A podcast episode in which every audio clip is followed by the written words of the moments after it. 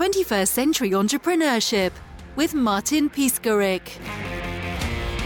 You know, it's funny. I'm talking to my screen, so occasionally my leadership group will walk into my office if I don't shut my door, and I and I shut my door very rarely. But if I don't shut my door, people like you know come Here in they start are. talking to me. So That's you right. have you have open door policy all the time. But but a real open door. Like you a lot of Uh-huh. times you hear the story of people who have open door policy and it's just bs right? Absolutely. to me you know we we work like a family. You know we're representing other businesses. So we operate you know i always say we're at a level nine you know where the rest of the world's operating at about a six. You know it's like the old you know in the u.s army we used to say we get more shit done before nine o'clock than the rest of the world does all day right Yes. so it kind of because we represent other business owners, uh, this this family called Cogent Analytics, um, you know, we we we fight really hard on behalf of other people.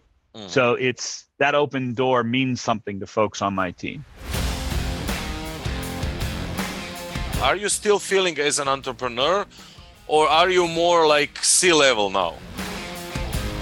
Um, so I'm a serial entrepreneur, Martin. I I'm actually starting another company. I've invested in a group of companies, so I don't think being an entrepreneur will ever leave me. You know, I have built um, the the company, the fifth company I'm about to launch, launches for Christmas time. We built a set of prosthetics for a gaming controller that truly will change the way I don't know whether you have any children and your children play video games, but but this is a prosthetic for the bottom of a video game controller that truly changes the way you hold the controller. There are different levels of entrepreneurship. You you really go from that that little startup company you know an idea maybe you've got two three four employees you know, for us, the real break point for most entrepreneurs is somewhere around a million and a half dollars US and 10 employees. You know, when you get to that 10 employee mark, you really begin that to change your approach to business. Now it becomes as much about leadership than it is just being a doer. You know, when you first when you first put on the entrepreneurial hat, most often you're wearing every hat. You know, you, you know, your chief cook and bottle washer you're the guy that takes out the garbage you clean the bathrooms. That that really is the startup company. You know you have a hard time raising capital you're working to get your product launched you've got an idea about business but at the end of the day you're a tradesman that happens to own a business. When you get to 10 employees it, it is it's more about what you can solicit or elicit from your from your employees right? Do you have good processes in place? Do you have good leadership in place? Do you have good measurement in place? Do you have a good business development strategy in place? How are you going at the market? How are you going to price your goods? How do you teach mentor and manage your people? These are the things that are really that next step. And and small business owners you know that that million and a half dollars us to somewhere around three million dollars you begin to and i'm talking gross revenue so this could be different. Like a wholesaler could have much more revenue and few people. That's why i keyed in on that 10 employee breakpoint, where a contractor or maybe an engineering company would have more people per revenue dollar. So you know, I might be a $2 million company and have 15, 18 employees, as opposed to a distributor who might have $2 million worth of revenue and only have six or eight people. Right. So, so when we're, ha- you know, for your audience sake, we break it up into five major industries and then we measure as much about the total number of employees that you have and your revenue but your revenue shouldn't be that def- that all defining factor mm-hmm. One of your clients said before we would hope to get there now we know what we need to know in order to get there so out of 1900 businesses you've consulted what would you say are the most common problems they face? The reason why we started, um, really, we took the theory of business and we distilled it down into four major pillars of business hmm business development. How do you drive revenue? And this is trademark by the way, right? We built what's called the profit platform. Mm-hmm. And if you do these four behaviors well, you're going to enhance profitability, build cash flow, and increase the equity value of your business, right? Because for a small business owner, their business is the single largest asset they own. A Uh-huh. lot of people count on their business for their own retirement. But but let me more directly answer your question. We think four major pillars: business development, that's Mhm. sales and marketing, right? That's how you do the activity of selling and how do you build your brand. That's business development, sales and marketing. hmm Human resources is how do you hire people? How do you train people? How do you retain people? How do you compensate people? hmm What type of benefit programs? You know, you're trying to build a Super Bowl team. hmm hmm Okay. If I Okay. have to do an evaluation or if I have to release somebody, how do I recruit hmm appropriately to make sure I'm building that Super Bowl team? hmm Right. Well, Okay. if you're if you're in Croatia, Martin, I should be talking about the real football, right? As Soccer. opposed to American football. It's soccer, right? I have a lot of friends. I have a lot of friends in the EU and the UK. So I say football, and then they make fun of me. Sure. well, we are not bad. We are not bad at all. Now, and I lived in Brazil for five and a half years. So Oh. when I grew up, I was a young man, seven at the time I was 13. So, you know, football to me was soccer too. Right. Finally, somebody from the states understanding. I, I'm an old guy with gray hair. I actually wa- am old enough now to have seen Pele play. Oh, that is Right. wonderful. I saw a Fluminense Flamengo game in Sao Paulo, Brazil, oh my and had the privilege of watching Pele play. And So I'm talking to you about Dubrovnik. Come on.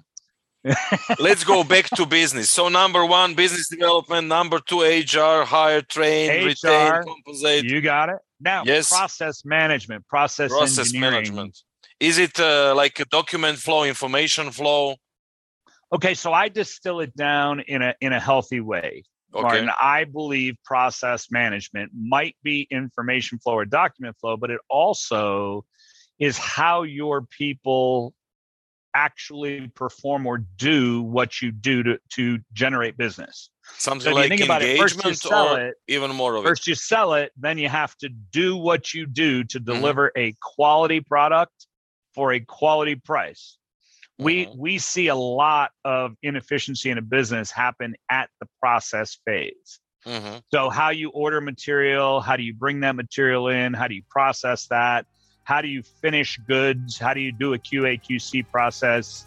Mhm. All of the processes that happen with any business. And it doesn't matter whether you're a trucking company, a contractor, an engineering company, every company has to have well defined processes because that allows employees to know what's expected and how it should be delivered on time.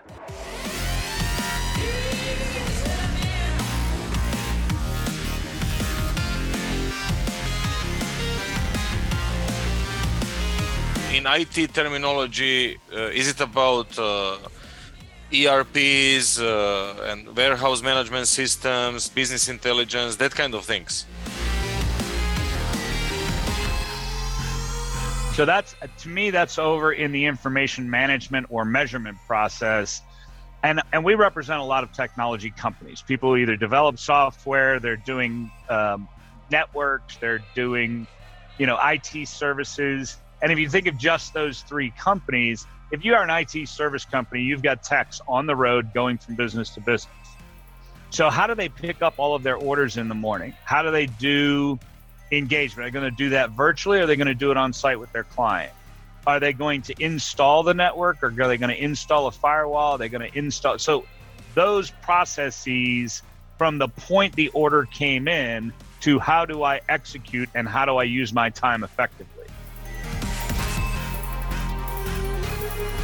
We do consultative work. Coaching, yeah, no, well, both, but we think that you, most companies, 99% of all companies have a tech stack. You know, they have some form of CRM, ERP, Uh, you know, a lot of you know a lot of companies actually still work off of an Excel spreadsheet, and that's okay, right? If you're a very small company and you don't have the capital to invest in an ERP system, you still have to have some form of controlled process to be able to deliver your goods and services. Mm-hmm. Okay. You would agree with that, right? Absolutely. Okay, so what we define is how do you first sell it, and then how do you produce your product well into the marketplace? Because you know, the minute you send something out in the market, if you sold something for $100, you have costs to make that. If you if you don't manage those processes, that $100 sale might cost you 99 to deliver that goods and services you know, you might have product failure, you might have quality assurance problems, you might have a return and a restock problem. You might have to offer a discount or an abatement to a potential customer because you did not execute internally. That's always a great problem to every company. It doesn't matter whether you're in the EU, here in the States, South America. We see this broadly across borders. Are there any KPIs that you uh, ROI. So that is the last pillar. The measurement pillar is the development of KPIs. And I'm going to share something with you, Martin. This actually is the profit platform that I'm showing to you on screen. Any any deficiency in any one of the pillars, business development, human resources, process engineering, and measurement. Now, think measurement is both operational measurement and financial measurement, your profit and loss and balance sheet. Okay. So you have that kind Any, of feedback mechanisms in, in, the, in the, system. Mm. Any one of the deficiencies that would occur in any one of those four pillars takes away from the thing in the middle, which is called profit. Okay, I understand. The the big cake or small cake some, sometimes. And right, and therein lies the problem. And I've had this conversation for 20 years with business owners. You know, a business owner takes all the risk they borrow money from the bank, they hire employees, they've got security risk, they've got governmental rules and regulations that they have to adhere to. And most often, business owners, especially entrepreneurs, are underpaid. And when they take a distribution, because remember, four people have to get paid before a business owner gets to take theirs. Now, I may take a paycheck, I may get a wage, but the real money in a business is when you get to take that thing called a distribution. Okay. That's excess profit based. But the four people that have to get paid before a business owner is allowed to take his, the government has to get paid, i.e., you have to pay your taxes. Then you have to pay the bank, right? Loans, etc. loans, etc. Then you have to pay for growth, and most people forget that growth costs money when you say pay to to growth is it uh, like a marketing or what was it what is it no it's it real true dollars in growth is dollars that end up on your receivable balance dollars that end up on your payables dollars that end up on your inventory those are things that when you're growing your receivables are going to grow at the speed at which you grow your payables and your inventory are going to grow at the speed at which you grow those are soft implications that are occurring on your balance sheet that most small business owners, you know, and again, I've represented clients for 20 years and they'll say, Oh, I just got to sell more. Right. Well, the problem with selling more is you can sell yourself right out of business. So if I've got to if I've got to pay Uncle Sam and I've got to pay the bank, if I'm not making enough profit in my business, I don't have enough cash flow left over to pay the bank that I borrowed money from right? If I'm growing at the same time that I paid Uncle Sam and I had to pay the bank, how much money do I have left over for myself, right? It, do I, the last one, the fourth partner that you have in a business called capital expenditure. So if you need to buy a truck, if you need to buy a CNC machine, if you need to buy a tech stack or an ERP system, all of those capital expenditures, if they don't end up on your debt line where you had to borrow money. I bought an ERP system, it cost me $50,000. If I don't have that money laying around, I'm going to go to debt. If I do have that money laying around, well, that's called a capital expense. Now, after all of those four people are paid, then the business owner gets to take a distribution because that's what's left over. Right? So I think about your po- your podcast. You've got marketing expense, you've got to find individuals like myself they're going to participate. You've got to market your product. You've got to get listeners so you can get advertisers, advertise. So that's how you get your money, right? You you have to pay to post your podcast online. You've got to pay to have that service on iTunes. In various applications as well. You got it. So everybody has to get paid before Martin gets paid. Mm. You would agree with that, right? Absolutely. Same thing for most entrepreneurs. And because entrepreneurs are great people, they're honest, they're hardworking, but most entrepreneurs start with a set of values and they start with a trade and they turn that into a business. Nobody really taught them how to run a business. And I've had people with MBAs, Martin, that, you know, worked for a great corporation. They've got a 20 year career and then they wake up one morning and decide they want to be a business owner.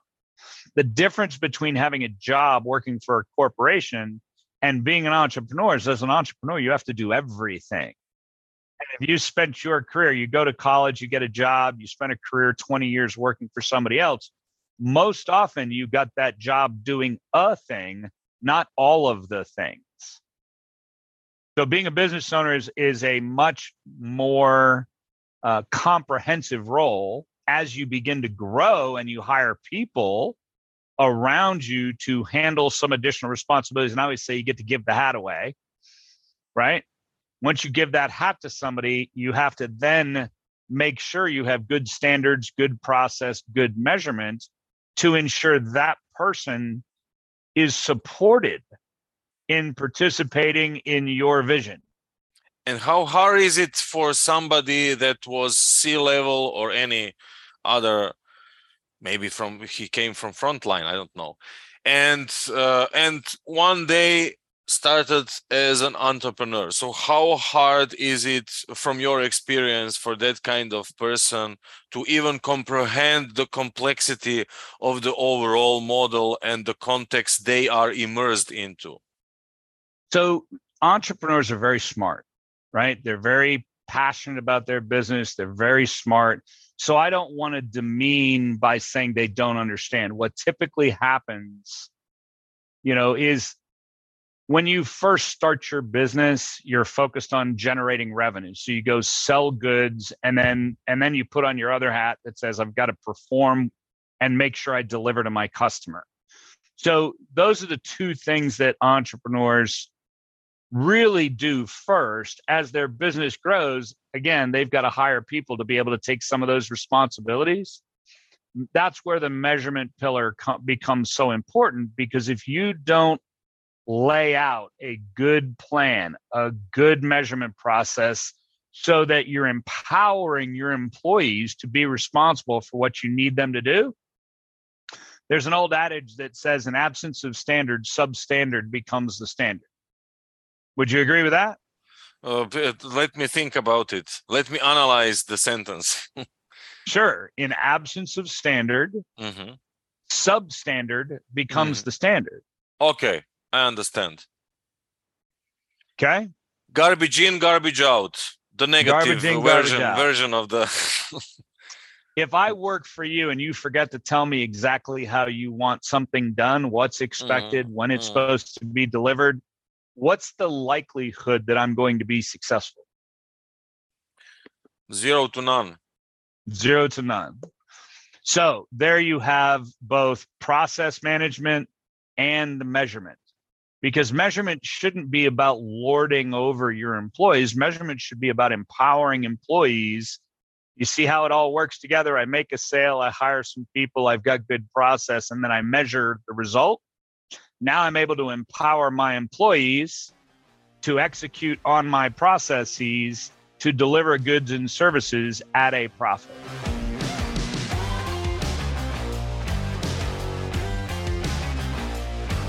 So, regarding your model, and you're talking a lot about measurement. There, there are there are four critical pillars. Yes. So, business development, uh, uh, HR, uh, process management, and measurement I suppose there are all, always measurement in Is all HR as well. Mhm. You've got it. Measurement is both operational and financial.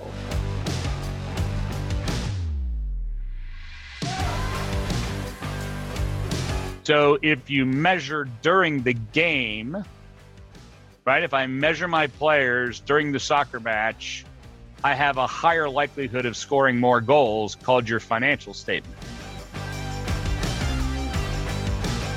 The financial statement is the scoreboard. The measurement during the game is really around each role and responsibility that you are dedicating to your employees.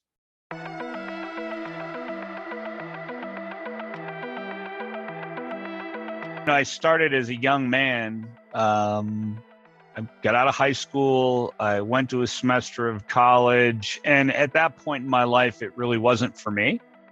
You know, going to university is, you know, maybe because my father died when I was 15 years old. Um, you know, it had a major impact on who I was as a young man. But to be fair, I did make the attempt of going to university, or as we call it here in the States, college at the outset. And I went to a semester of college and I knew it wasn't for me. And my brother had served. So I thought, you know what? My my older brother, who was 10 years older than I was, he served. That seemed like a good path for me. And I have to tell you, um, I carry those lessons of life with me. Um, it taught me much about esprit de corps. It taught me about teamwork. It taught me about values. Um, my core values today honor, courage, wisdom, faith, perseverance, and loyalty were really founded in my service to my country. So, you know, I when I got out of the military, I became an entrepreneur. I think I was 27 years old the first time I had an opportunity. I had a, a much older gentleman, saw a lot of potential in me, and and he gave me three percent equity, and I had to earn it, but it was the right to earn. He actually gave me the right to earn 5%. But looking back on that experience 30 plus years ago, um, he didn't have the right to give me all 5%. He promised me 5%. He had the right to give me 3%, which I earned. And then when I was supposed to get the other 2%, he had to go ask permission for that. And the other partners weren't willing to give me the other 2%. Suffice to say, I left that relationship. Now, I always give that gentleman credit because although he did not have the ability to give it to me when I left, he reached into his own pocket as a function of honor and trued me up. Maybe it wasn't full value, Martin, but he did the right thing. He did the honorable thing. And that that too has lasted me the whole of my career. You know, I believe people by and large are good. They intend to good. Now, don't get me wrong, there's plenty of bad people out there, but but if you're careful about your relationships and you genuinely live by a set of principled values, I always think it's amazing how many people live up to the standards that you set for yourself. Right. And that's when I look at my my different investments that I have today, it's the same principles I apply to leaders within whether it's Cogent Analytics or Grips or or or you know, I look for people that exhibit those same standards, those same principled values because I know they make for better relationships. You know, I always say Cogent Analytics is a is a family that acts like a business from time to time. And and you know, I have people every single day out of the 176, 177 people that work here at this firm, you know, I am I'm always proud. We just had a grand opening and we moved into a new facility and the greatest feedback that I got was how many employees came up to myself and my leadership team and were very, very appreciated, not because we were a great company, but who we were as a great company. That that they felt the the values of of honor, courage, wisdom, faith, perseverance, and loyalty. That was something they could embrace, and it was something they wanted to participate in. They they believed that our corporate values matched their own personal values and and then the next thing they would talk about is how we are a family. Um, we have a we have an expression here that says "raise others up, and you will rise." And what that and what that really means is we're in service to our clients, and if we spend all of our time thinking about how we make our clients better, then then we will be better for it. Right. So, um, you know, from a personal value, from a mission, from a from a journey that I've taken in life, you know, I think that every day I'm blessed to have people around me that that frankly have made these companies better and and make our clients companies better. And if we do that every day that's that feedback loop that we get from people that we represent is that we're not just a professional advisor we're a lifetime partner with them and that that too is so critically important when you're doing business with somebody. If it's if it's about money something's wrong. If you're doing business with somebody and somebody knows that you are trying to do the right thing represent them well give them good advice and it's about them and their family it, it's amazing how much reward comes back in that long-term relationship so if you're if i if i was talking directly to your audience who are a bunch of entrepreneurs you know remember it's okay to think about making sales but you shouldn't be making sales for the, the sake of making a sale.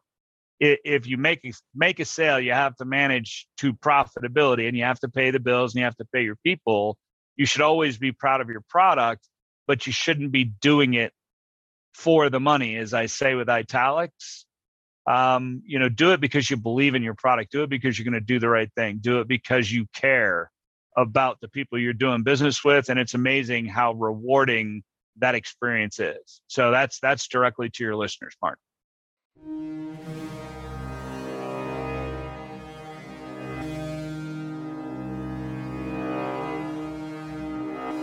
We have a new book coming out. It's called mission matters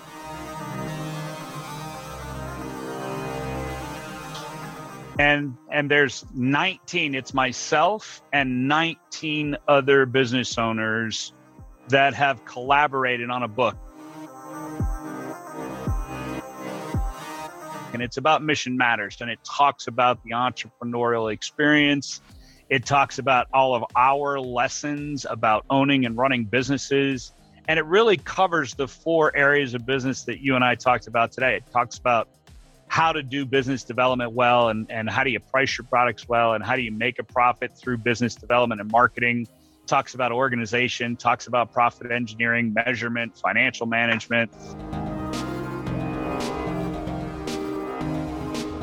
So yeah i would it, it's called it's mission matters and it's myself and 19 other authors and it just got released. It's actually ranked i think this morning number 11 with best entrepreneurial books that came out. It was just launched.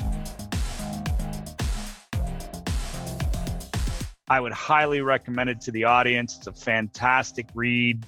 Uh, it really is taking a lot of information from 19 other business owners and people with specialty professional professional specialties that I think would help anybody. You know, Cogent Analytics, Martin. If I'm gonna if I'm gonna wrap it up and and kind of give you the insight. You know, we are Cogent Analytics, and I say it that way because this entire family of professional advisors have one mission, and that's working with the entrepreneurial community. And whether you're here in the United States or you're in the EU or you're in South America, the entrepreneurs uh, uh in any country is the lifeblood of that country. That that is most people go to work for the privately held business. Most people don't go to work for a big corporation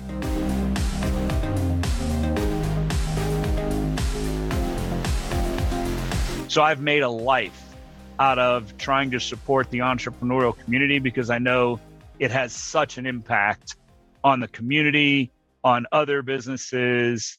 It, it is you know it's my calling. So you say motivational speaker and i say it's just a belief system and that's why, you know, so many people here at Cogent Analytics believe we are in service to our clients. So, for any of your listeners, if you want to reach out to Cogent Analytics, you can go directly to cogentanalytics.com.